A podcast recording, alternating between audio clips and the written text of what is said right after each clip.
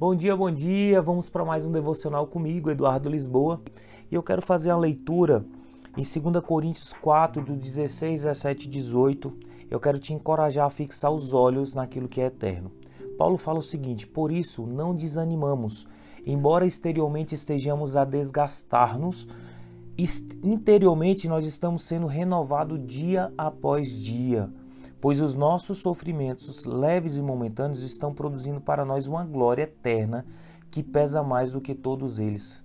Quando Paulo fala isso aqui, ele vinha de um discurso nos capítulos anteriores em que ele mostra que nós seríamos atribulados, porém não, não angustiados, que nós seríamos perplexos, porém não desanimados, que nós seríamos perseguidos, porém não desamparados, que nós seríamos abatidos, porém não destruídos. Isso tudo baseado no morrer de Cristo. E aí Paulo continua aqui no capítulo 4, versículo 18, dizendo o seguinte: assim, fixamos os olhos não naquilo que se vê, mas naquilo que não se vê, porque aquilo que se vê é transitório, mas aquilo que não se vê é eterno. O nosso maior erro é colocar as nossas expectativas baseado no imediatismo. Não é num passo de mágica. A gente tem que entender que existe uma persistência e é por isso que Paulo nos convida a não desanimarmos logo no início do versículo.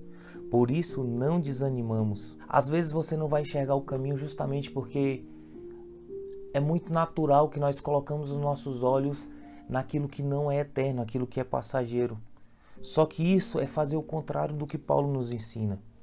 Nós devemos colocar os nossos olhos naquilo que a gente não vê, que é em Cristo, porque a nossa vida ela é baseada na fé é ver aquilo, enxergar aquilo que a gente não está vendo com os olhos carnais, mas enxergar com os olhos espirituais.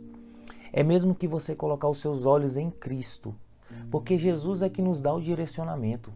É Jesus que vai nos direcionar através do Espírito Santo, nosso ajudador. Entenda uma coisa: quando você deixa de lado o que Paulo menciona nos capítulos anteriores, como o abatimento, as perseguições, as tribulações, e passa a enxergar as coisas e encarar com os olhos espirituais, baseado naquilo que é eterno. Às vezes vai, você vai até aparentar um abatimento, porque a nossa luta ela é constante.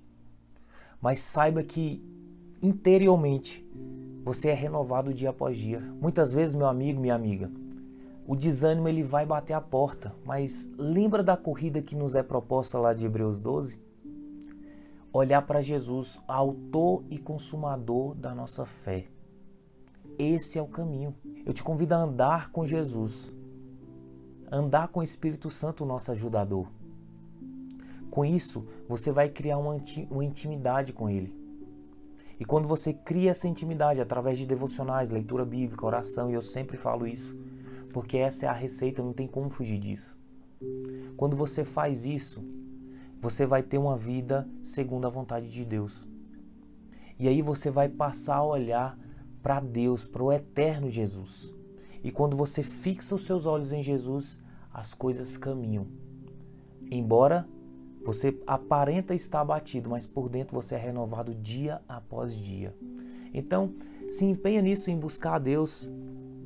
Se empenha em adorar a Deus e olhar para Ele, para o eterno. Não olha para as coisas desse mundo. Não olha para as coisas momentâneas. Isso tudo é passageiro. Olhar para Jesus é olhar para a eternidade. Amém? Que Deus abençoe seu dia, que você tenha um dia abençoado na presença dele.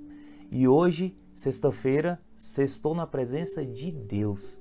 Que Deus abençoe você e até a próxima.